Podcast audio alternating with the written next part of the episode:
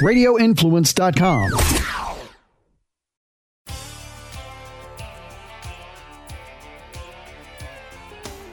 Welcome to another edition of the Real Animals Podcast presented by Contender Boats. I'm really, really excited today. Uh, you know, as as we go through our life, you, you, always meet certain people that, uh, to me, if I don't see them, I don't talk to them, you know, every day, sometimes for months, sometimes for six months, it doesn't seem to matter. When, when you get caught up, um, you just built a friendship, a connection that, uh, you know, time just doesn't break you up. And, and, and today's guest, for me, he's one of those guys, just one of my favorite people on the planet. Uh, super good guy, and it's a good thing too because he's a big human. If he was a big old grumpy guy, it'd be it'd be big trouble. But uh, Mr. Ian the Hitman Harrison joins me. Uh, pro bodybuilder, uh, professional wrestler, just all around great human being. Ian, how are you today, buddy? I'm good, thank you, Mike. What an introduction! Thanks for having me on. Well, you, you know, I could go on and on for the praises uh, I have for you you know, uh, um, I'm as as a lot of the listeners know too. I I'm a big fan of the gym and spending some time in there and trying to stay in shape and all those things. And um, what you've been able to accomplish, um, you know, in the gym, um, outside the gym, in the ring with your wrestling, and and just everything you've done in, in your business life. Uh, you have a beautiful family all, all those things are in, always inspiring to me, and I think they will be to our listeners as well. So, so let's let's go back and start at kind of the beginning when when Ian Harrison discovers uh, the gym and and fitness and decides he's going to go at this thing and start to become a bodybuilder. How does that whole thing transpire, Ian? Mm, uh, it's it's quite a story actually, Mike. I mean, um, all right, so I'm I'm a regular kid. I'm you know I'm playing football, soccer with my mates and stuff. I'm just a regular normal kid. Um, and my dad is a judo guy. He's my dad was the third ever black belt in judo in England. Uh, so obviously we started doing judo. Uh, started doing that probably around six or seven years old, um, and I was super skinny. So I basically started doing push-ups and stuff with my father uh, and like curls with an old weight he had from the mill, like on a leather strap with a handle on it, um, just to try and put some size on for judo. Um, and then, typical scenario, I saw pumping iron, uh, the original pumping iron when I was 15, I think, and that was it. I'm like, I want to, I want to look like that. I want to be one of those guys. so I, on my 15th birthday, um, I got a set of weights start training at home in my in, in a gym that we made at home. Um, and then about six months later, I joined a local gym. Um, and I just, I just, um, I was very driven. I was very driven. I, um, you know, you, the, the things happen. I don't know what it's like at school when you went to school. Uh, you went. To, where did you go to school, mate? Uh, I went to school in in Wisconsin, central Wisconsin. What, what, so when you went to school, was it like rough? Was there a lot of fighting?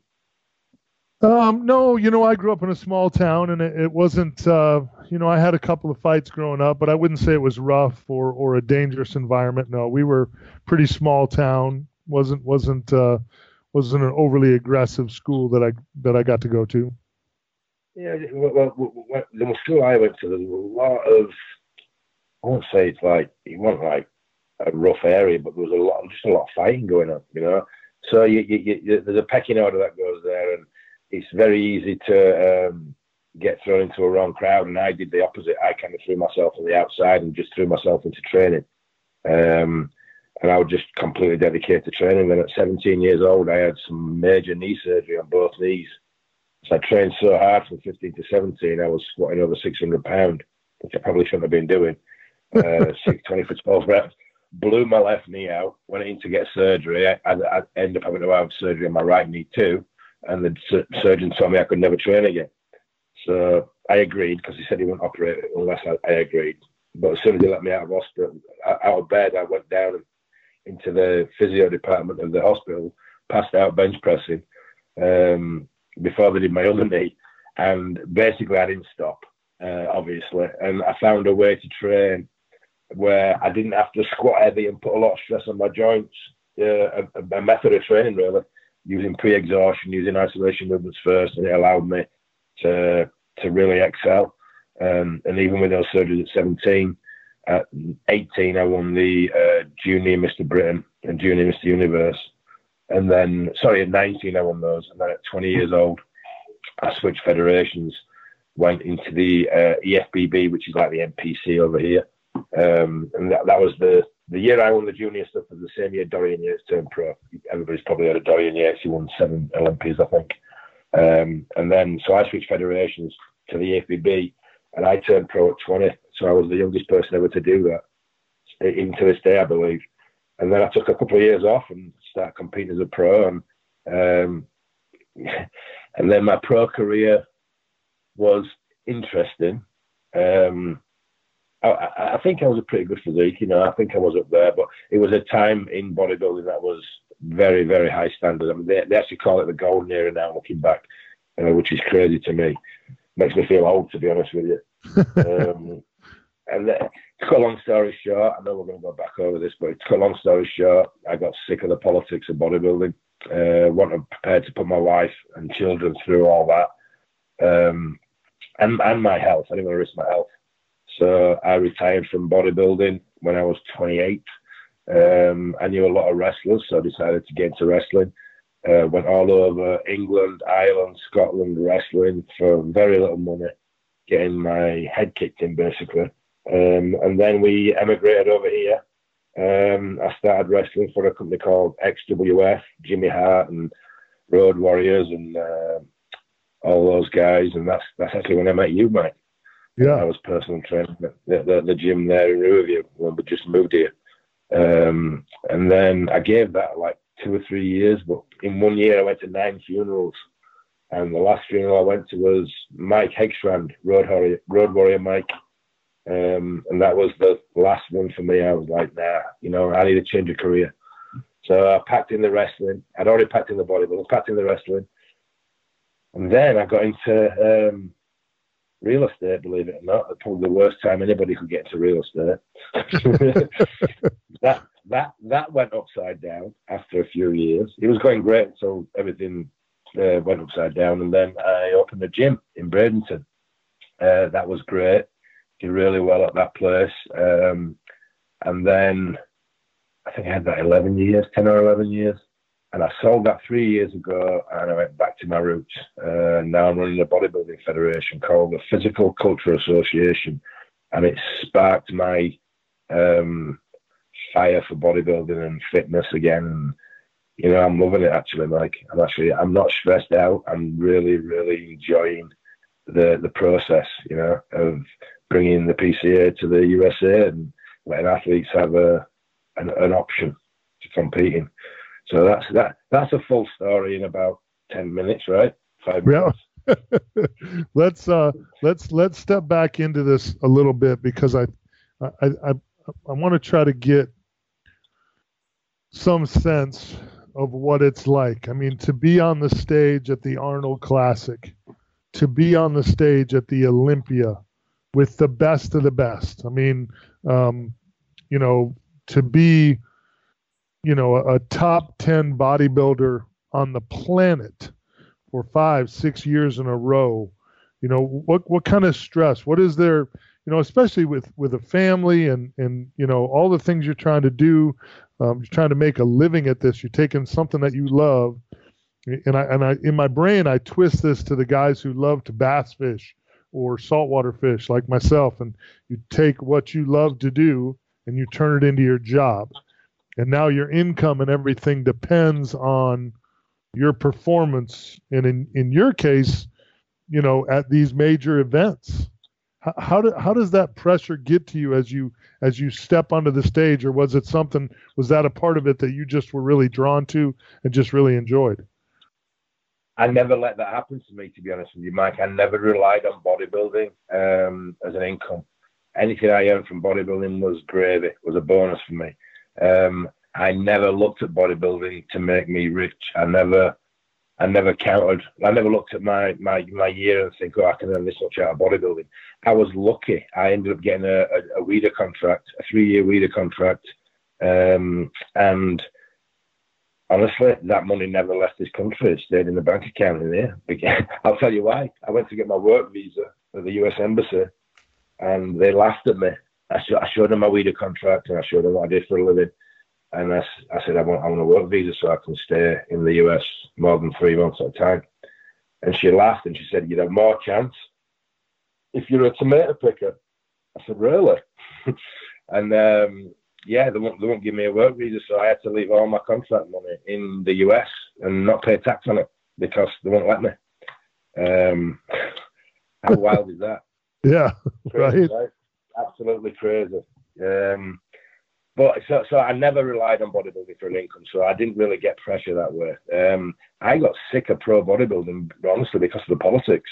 Um, I knew I was improving year by year and I knew I should have placed ahead of certain people in certain shows. Not all the time, and all bodybuilders say that you know I was robbed, but this was more like other people saying it and judges telling me, and and I actually got told by a lot of people, uh, people high up in the in the in the IFBB that I had to serve an apprenticeship, I had to serve my time, and um, that frustrated me. I was young, you know, I was young and very ambitious, and I I wasn't going to be a pawn. I wasn't going to be, um, you know, you're putting your, your body through a lot of stress, physically, mentally. Um, you're putting your family through stress because when you're dieting, you're not exactly a nice person. You know, you, you're depriving yourself of calories.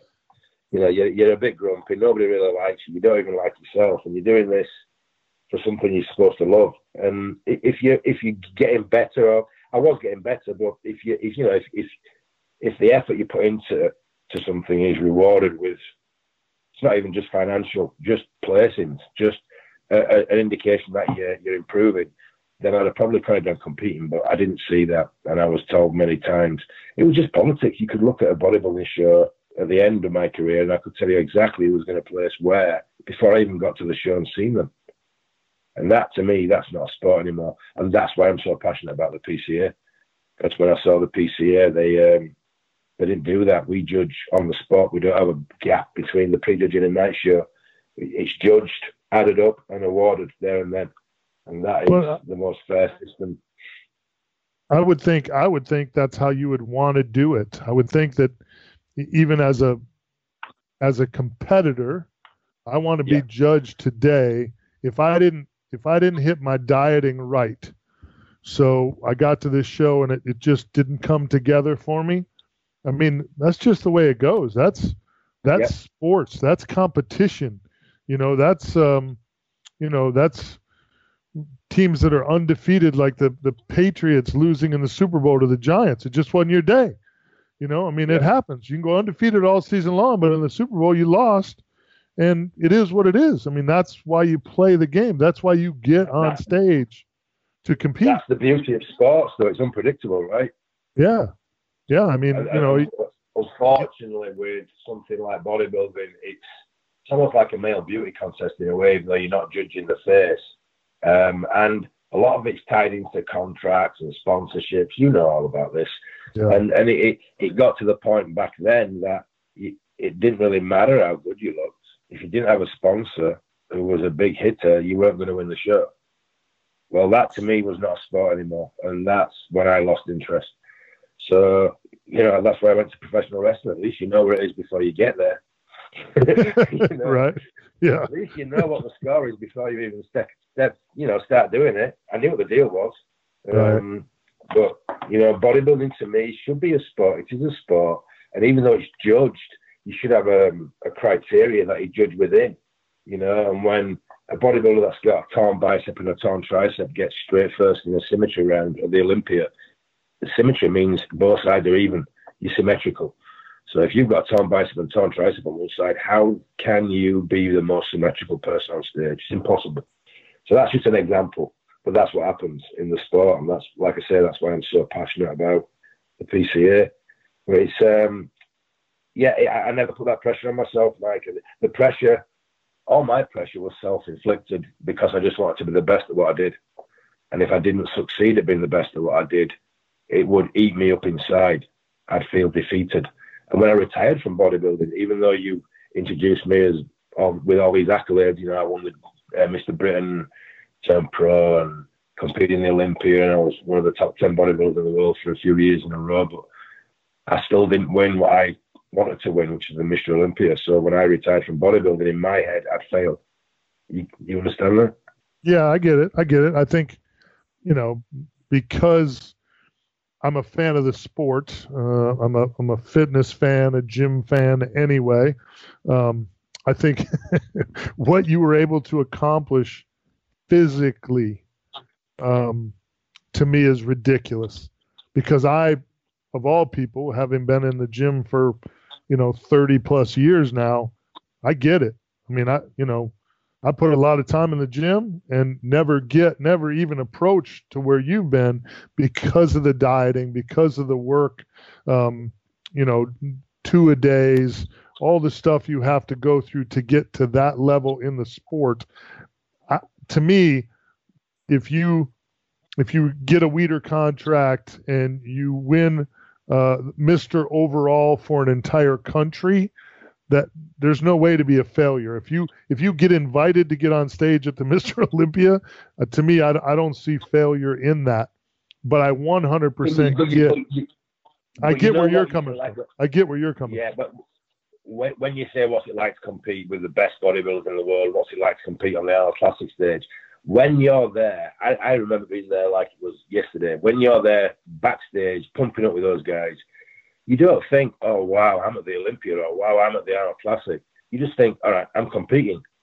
What are these, what do these guys look like? What do I look like? Where am I going to place? How, how am I going to compare to these guys?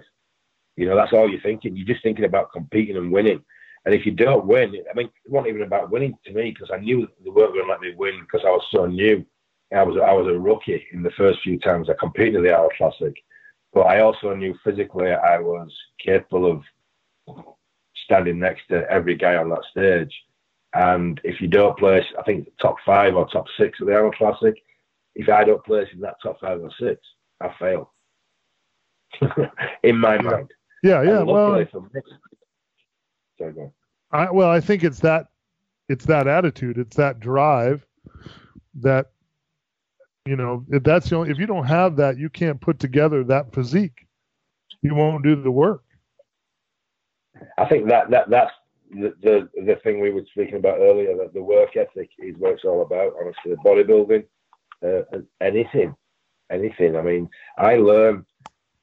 Studied judo at such a young age. I learned like respecting the mat, discipline, training hard, getting the snot kicked out of me at a young age, um, and that's that's the sacrifice. You know, like it, it, if you've been at school all day, most kids go and play on the computer games, don't they? But we didn't have computer games back then, but they'd go and play with whatever. And we'd be getting our, our bags ready to go and and do two hours of judo, cardio, throws, groundwork, all that. And that gave me the discipline, I think, for the bodybuilding. But I remember when I first started lifting, I mean, it's cold, not as cold as where you're from, but, yeah, know, but this snow coming under the garage door and I'm trying to lift weights, my hands are sticking to the bar because it's that cold and all my all my mates are knocking on the door asking me to play out with them, and I'm like, no, I've got to train, and that was like at 15. And that was the start of it. And then when you go, to, you, you're at work all day. I was I worked for the electricity board, so I was digging all day. So I come home and I'd be worn out, absolutely exhausted. And I remember I just laid on my bed, composed my thoughts for about 30 minutes, uh, knock back a protein shake, get in my car, drive to the gym, and kill it. And I turned pro um, I won the Junior Universe, Junior Britain, and turned pro with a full time job, digging holes in the road, and then coming home and training after. Um, training on weekends when I didn't have to work and stuff like that. And it was, I, I was completely, completely dedicated to what I did. Every waking moment of my life was I was either working, training, eating. And if I want, I was asleep. I mean, that's all I did. But that sacrifice I made from being when did I start? Like 14 to 18, those four years, I went from nothing, well, just a regular kid, to being Junior Miss Universe, basically. Yeah. Um, and in between, I had, and in, and in between, I had knee surgery at 17, which took me out for six months.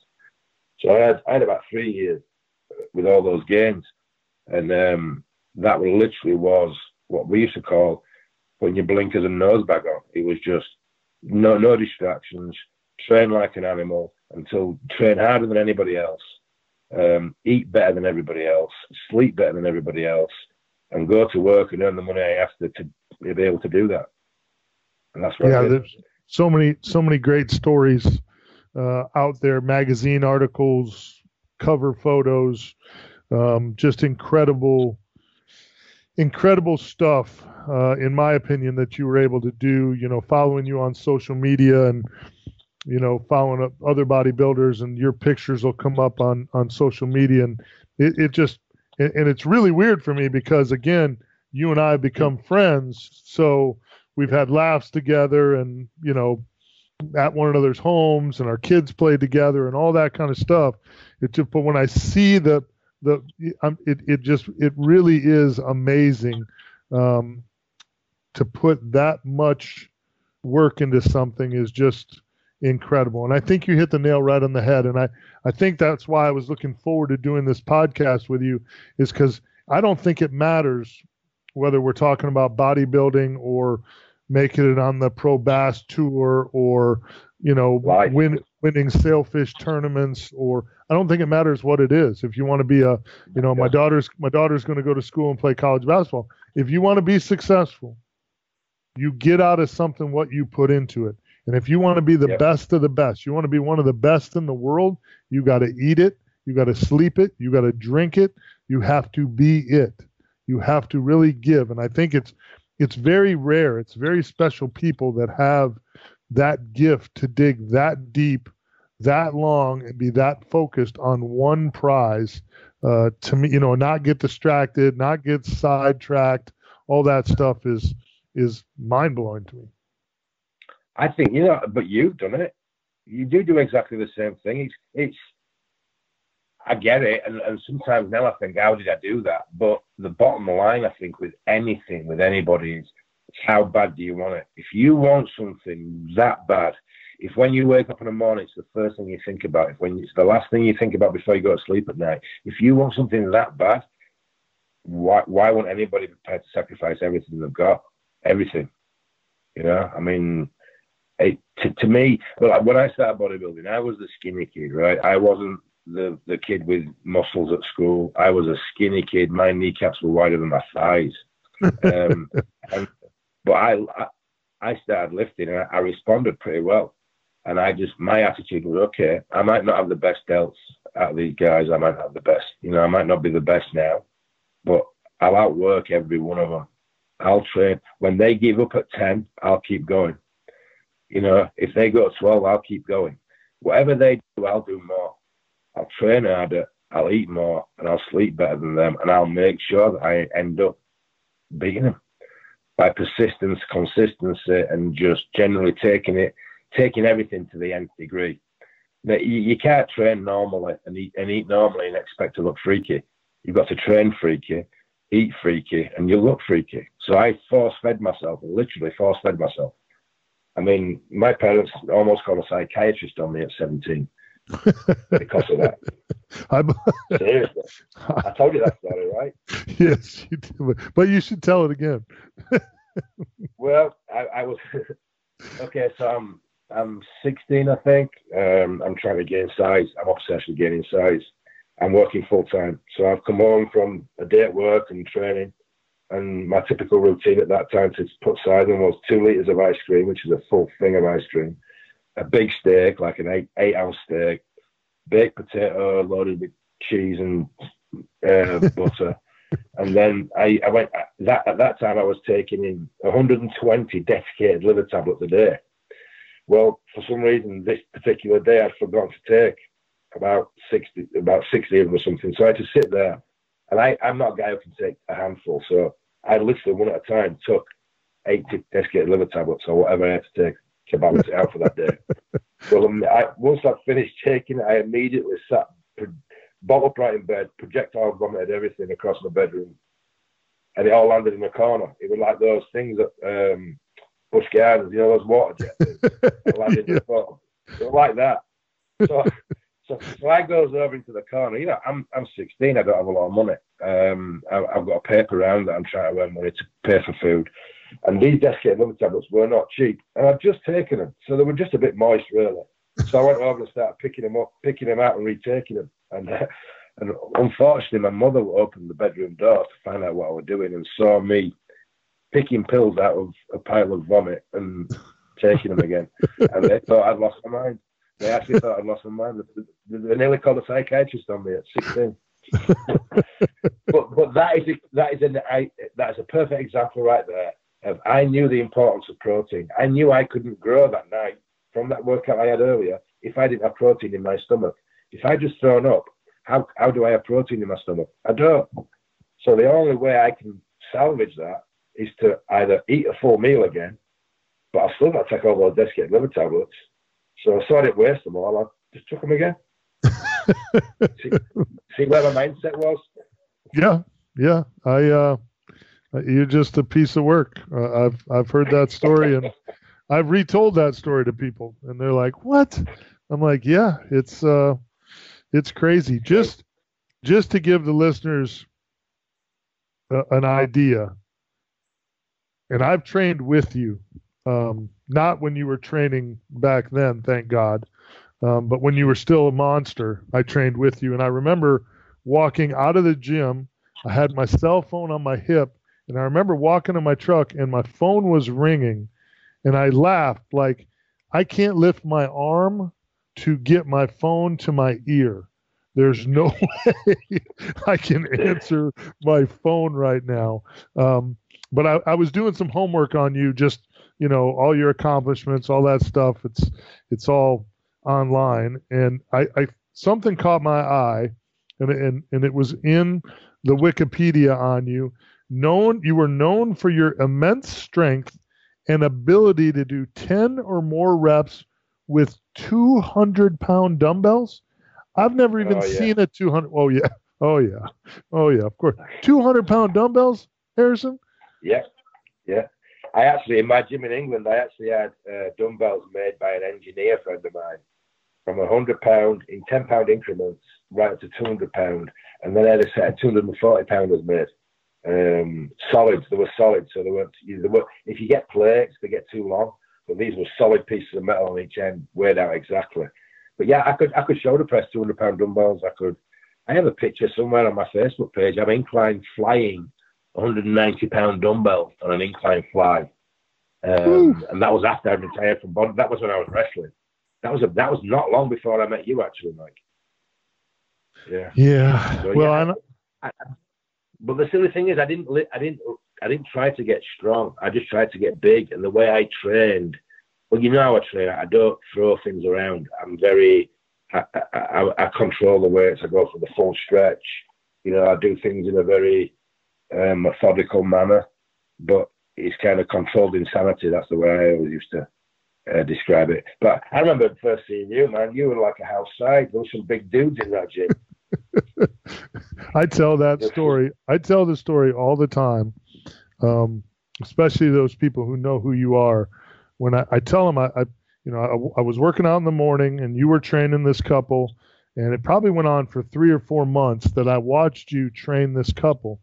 And I tell everybody, I'm like, you gotta, you gotta think about this. Ian is, Ian's probably, you were probably two, you had to be 290, probably still. I mean, just yeah. a monster. I mean, you were wrestling, so you were big, and then you're British, and you know you might not know this about yourself, but you're a little loud. So I, I mean, have been told that, yeah. yeah. So I'm in the I'm in the gym and I'm just doing my thing, but I'm kind of watching you train this these people. And again, you're loud and you're you're but I've never seen a personal trainer so focused. You know, usually and especially for guys like myself who've been in the gym for a long time, most personal trainers, quite frankly, are a joke. But but I'm yeah. I'm I'm watching you train and, and I'm watching you focus on these people. And and every day you were bringing this energy and this intensity of the training. And finally and I don't remember who introduced us but somebody introduced I was I know we were standing by the front door. I was just getting ready to get out of there. And somebody introduced me to you, and I had I said, hey, you know, I, I was thinking about you know maybe getting with you to kind of clean up my routine a little bit, and uh, you you took a full step back, looked down my feet all the way up to the top of my head, and you said, "What for? You're big as a house." And I remember sure. thinking, I, I remember thinking to myself, this this world class bodybuilder doesn't have to give me any love. Period. No love. But yeah, there you were, first time I met you, just giving me a little love, making you know little old me feel good about myself. Um, and, it was, was it was really, well, it was neat.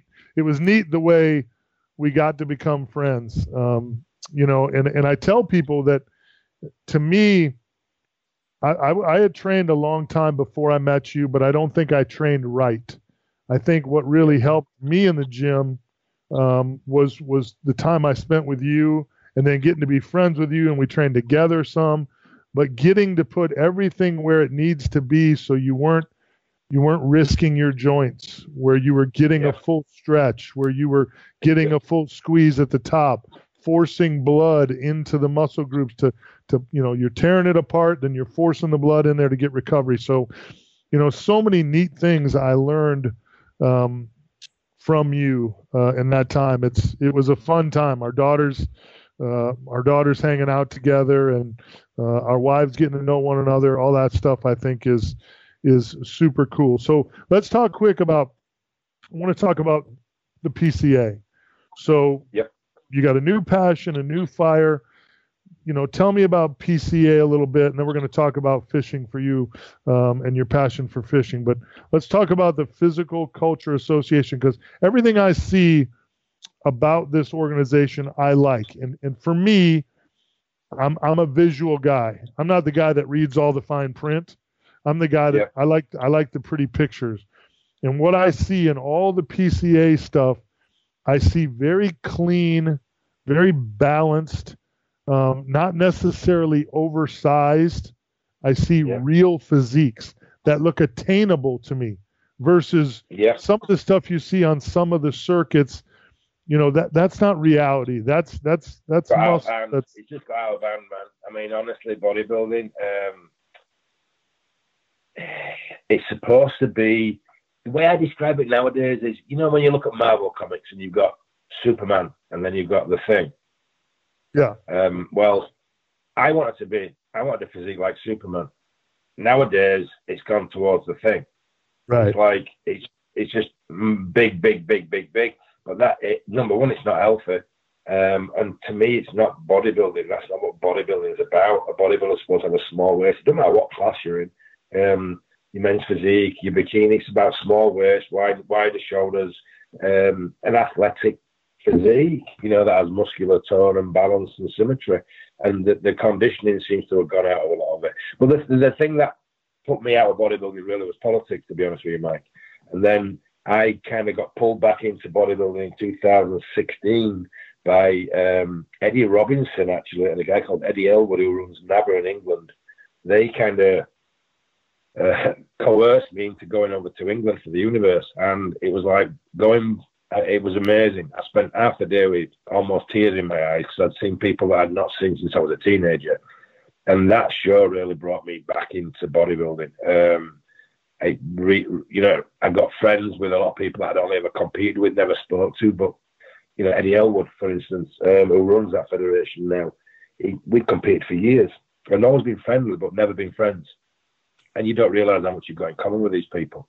You know, you fight, you, you know, you don't fight with them, but you compete with them forever, so you don't really speak to them like a friend. Anyway, it's got a long story short. Um, Ryan Alexander, who, who, started the PCA in England um, five years ago, he was at that show. And consequently, I ended up uh, speaking to him for quite a while. He told me all about the PCA, but at that time, he was going to help me run the NABBA organisation in the UK. Um, that didn't work out and I ended up basically approaching Ryan Alexander and said, I watched PCA grow. It was like a new country every week. They were growing at a ridiculous rate. They were doing amazing things. They were giving large amounts of prize money to amateurs, um, which I liked. Um, I thought it was, you know, it's a, it's a tough sport. Um, and I eventually went over and watched one of their shows in 2018, yeah, beginning of 2018, and I was amazed because basically we run a food show, so basically the athletes come out, uh, they do the quarter turns, they do the comparisons, the judges pull them out in groups, compare them. Every athlete, then every single athlete in every show then comes out and gets to do their full posing routine, so the family can watch them. Um, and we judge that too. And then all the athletes come out, and every class we do a pose down with every single class. That's been mimicked by other federations now. But um, anyway, so once that pose down is done, basically while they're doing the pose down, we're correlating our scores. So all the judging is done while they're on stage. As soon as their pose down is finished, we announce the results fifth, fourth, third, second, first, announce the trophies, present the trophies, take the pictures, and that class is done. They're done for the day. Now the next class comes on. That eliminates athletes having to get peaked twice because usually they have to peak in the morning and try and re-peak at night. That reduces the cost to the family of having to buy a pre-judging ticket and a night show ticket. Our tickets are thirty-five dollars for the whole day. Uh, children under twelve are free because that's the next generation of bodybuilder, in my opinion. Um, we're trying to do it so that it's affordable for the bodybuilder. Like the, the athletes, for the membership for us is fifty dollars for the year. Most of the federations are well over 100 $150. Um, our entry fee is fifty dollars. Most shows are between 100 and 300 dollars per per class. Um, we don't allow crossovers, so we don't allow a person to compete in the bodybuilding and then the men's physique because that, in, in my opinion, that's two different physiques. That's two different right. types of physique. What's happening now is the bodybuilders are winning the bodybuilding class, but then they're putting board shots on and going winning the men's physique class, and that shouldn't be allowed, in my opinion, because all that promoter's doing now is charging that athlete for another entry fee in another class, and that's what they do, um, so that they can get a trophy. And now all those people that are competing in that men's physique class have just been beaten by a bodybuilder with board shorts on. Now, then what happens is all the bodybuilders do it, and now you don't have a men's physique class anymore. They introduce a new men, a new class to accommodate that more streamlined look. So I digress, but basically we're trying to be athlete friendly. We're trying to make it affordable for the athletes. We're trying to make it affordable for the family. We're making that even the tanning. We're doing our own tanning team. Um, so a tan that would normally cost an athlete 130 140 dollars we're doing for 90 bucks um, if you uh, the pictures the photography we do our own photography um, and I, I, believe it's better than most to be honest with you most physique photography um, we follow our lead from Ryan Alexander in the UK and we make those photo packages affordable again 50 bucks uh, but you get a lot of high quality pictures with any other federation that's double or triple so in every single aspect, we're trying to save the athlete money, and on the other side, we're trying to give the athletes prize money and give them opportunities to compete internationally. We, we would have had the World Championship this year, but it got cancelled due to COVID. Um, but the first year we had a show, we took nine athletes to England to compete at the World Championships. Um, there's 50 grand up for, up for, grabs at the World Championships and pro stars. So if you win one of your classes, you'll get a pro card. So these athletes are competing at a very high level um, with a chance of earning money without having to break the bank. Um, and the family can also go and support them too without breaking the bank. So that's trying to kind of concise what we do. We do a lot more than that, but that's kind of in a nutshell what we do different to other other shows or other federations. Official PCAUSA.com is the website. PCA USA Physical Culture Association. Um, it's good stuff, my friend. It really is. I'm uh, I'm enjoying following it uh, very very much. Let's let's talk a little bit of fishing. Um, yeah. Because I know that you have a passion for it, and uh, I do. Uh, and and where did that where did where did that start for you? Where did where did fishing become a a, a pastime for the hitman? Child as a child, I mean, as kids, we used to go on the local canal and fish for gudgeon. We used to call it gudgeon bashing. A gudgeon's like a minnow, and we'd see how many minnows we could catch in a day. We're using a bobber and a maggot, and then like a hook tinier than your fingernail. Um, so it all started there, and then I got into a little bit more coarse fishing, fishing for carp on ponds, you know, like uh, perch, roach, tench, those type of fish in England. I loved it. I used to spend hours by myself in the pouring rain trying to catch a little carp I think the biggest carp I ever caught was four and a half pound, and then put it back after I took a picture with it. And then I met you.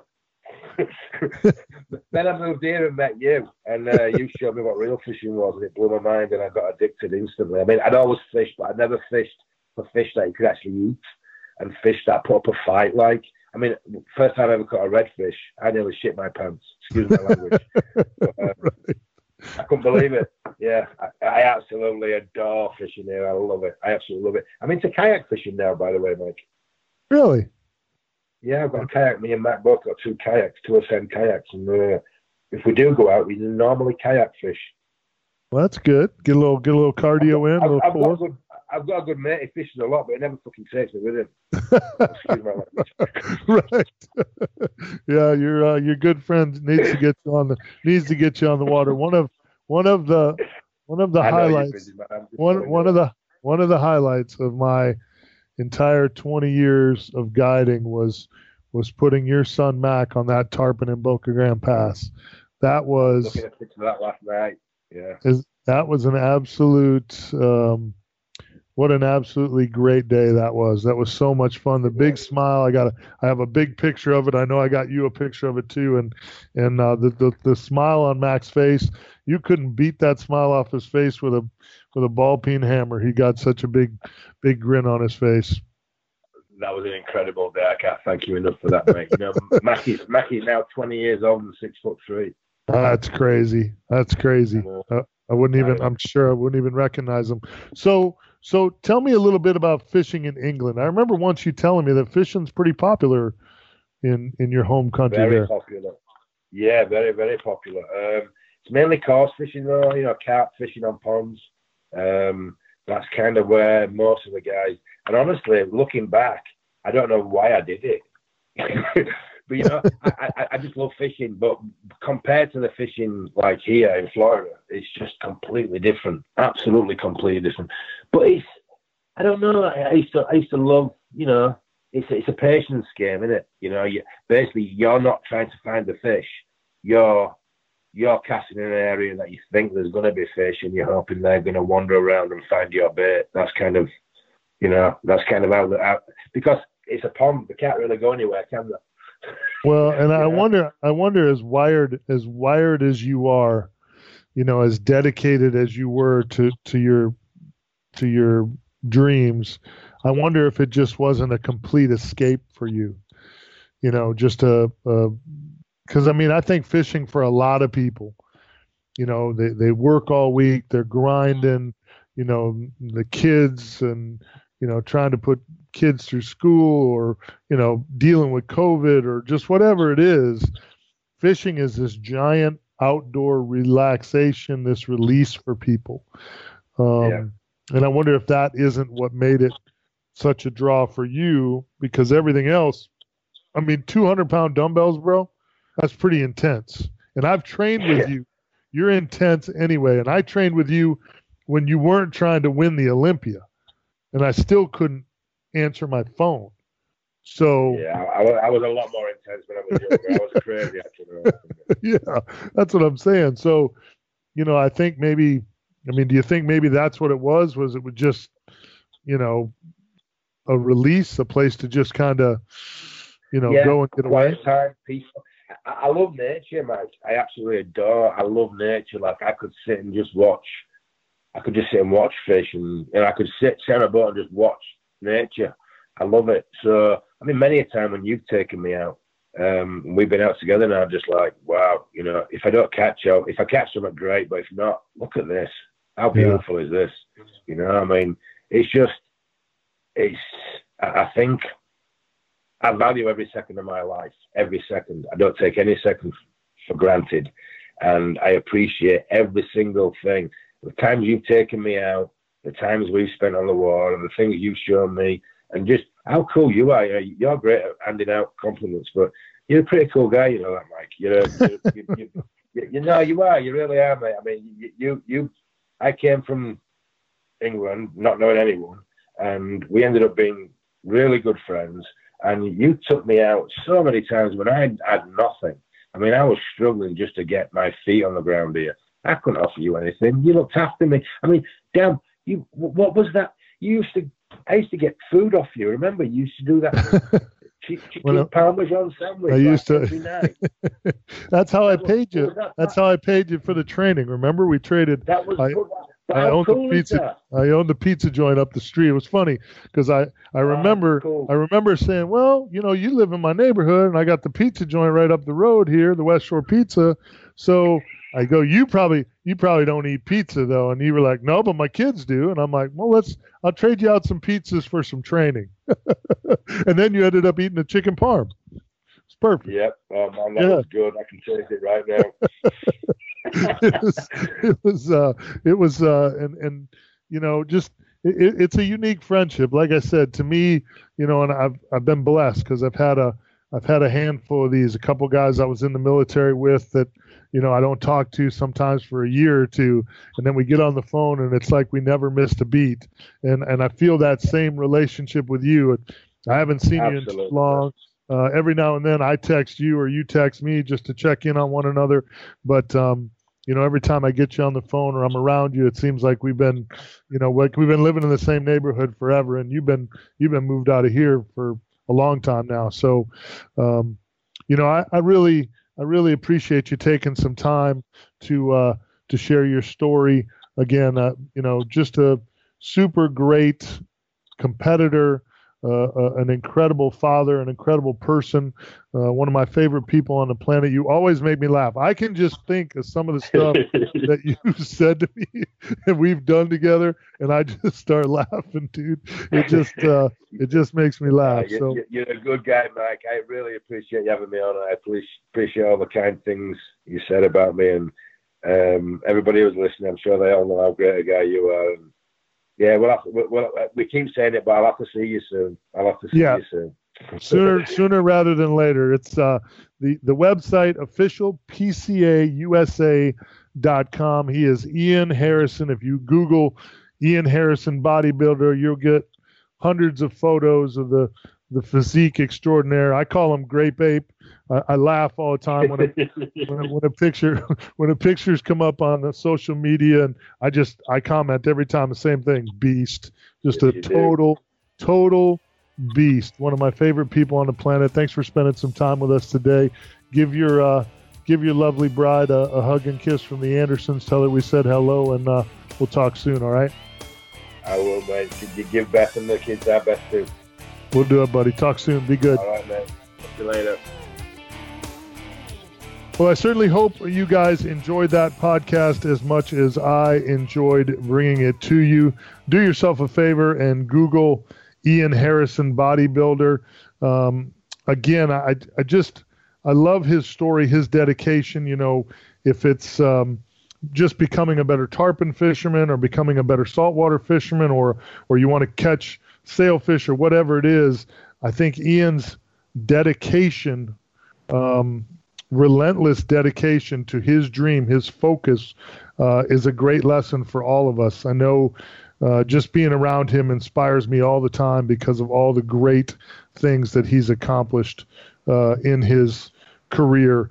Um, I can't imagine, you know, stepping on the stage at the Arnold Classic or the Olympia and not feeling nervous. But the man put in so much time and effort that he, he it's just a special guy. So really appreciate you guys checking it out today. Remember, the Real Animals podcast is available on Apple Podcast, Stitcher, TuneIn, Google Play, and ritampabay.com. We're also now available on Spotify. Remember, it's real important if you subscribe, rate, and review. We would appreciate that. And remember that the Real Animals podcasts are presented by Contender Boats. If there's anybody out there you'd like to hear us do a podcast with, please feel free to message message us on Facebook, Facebook slash Real Animals, or on Instagram at Real Animals TV. Have a great day. We've got more podcasts coming your way soon. We appreciate you.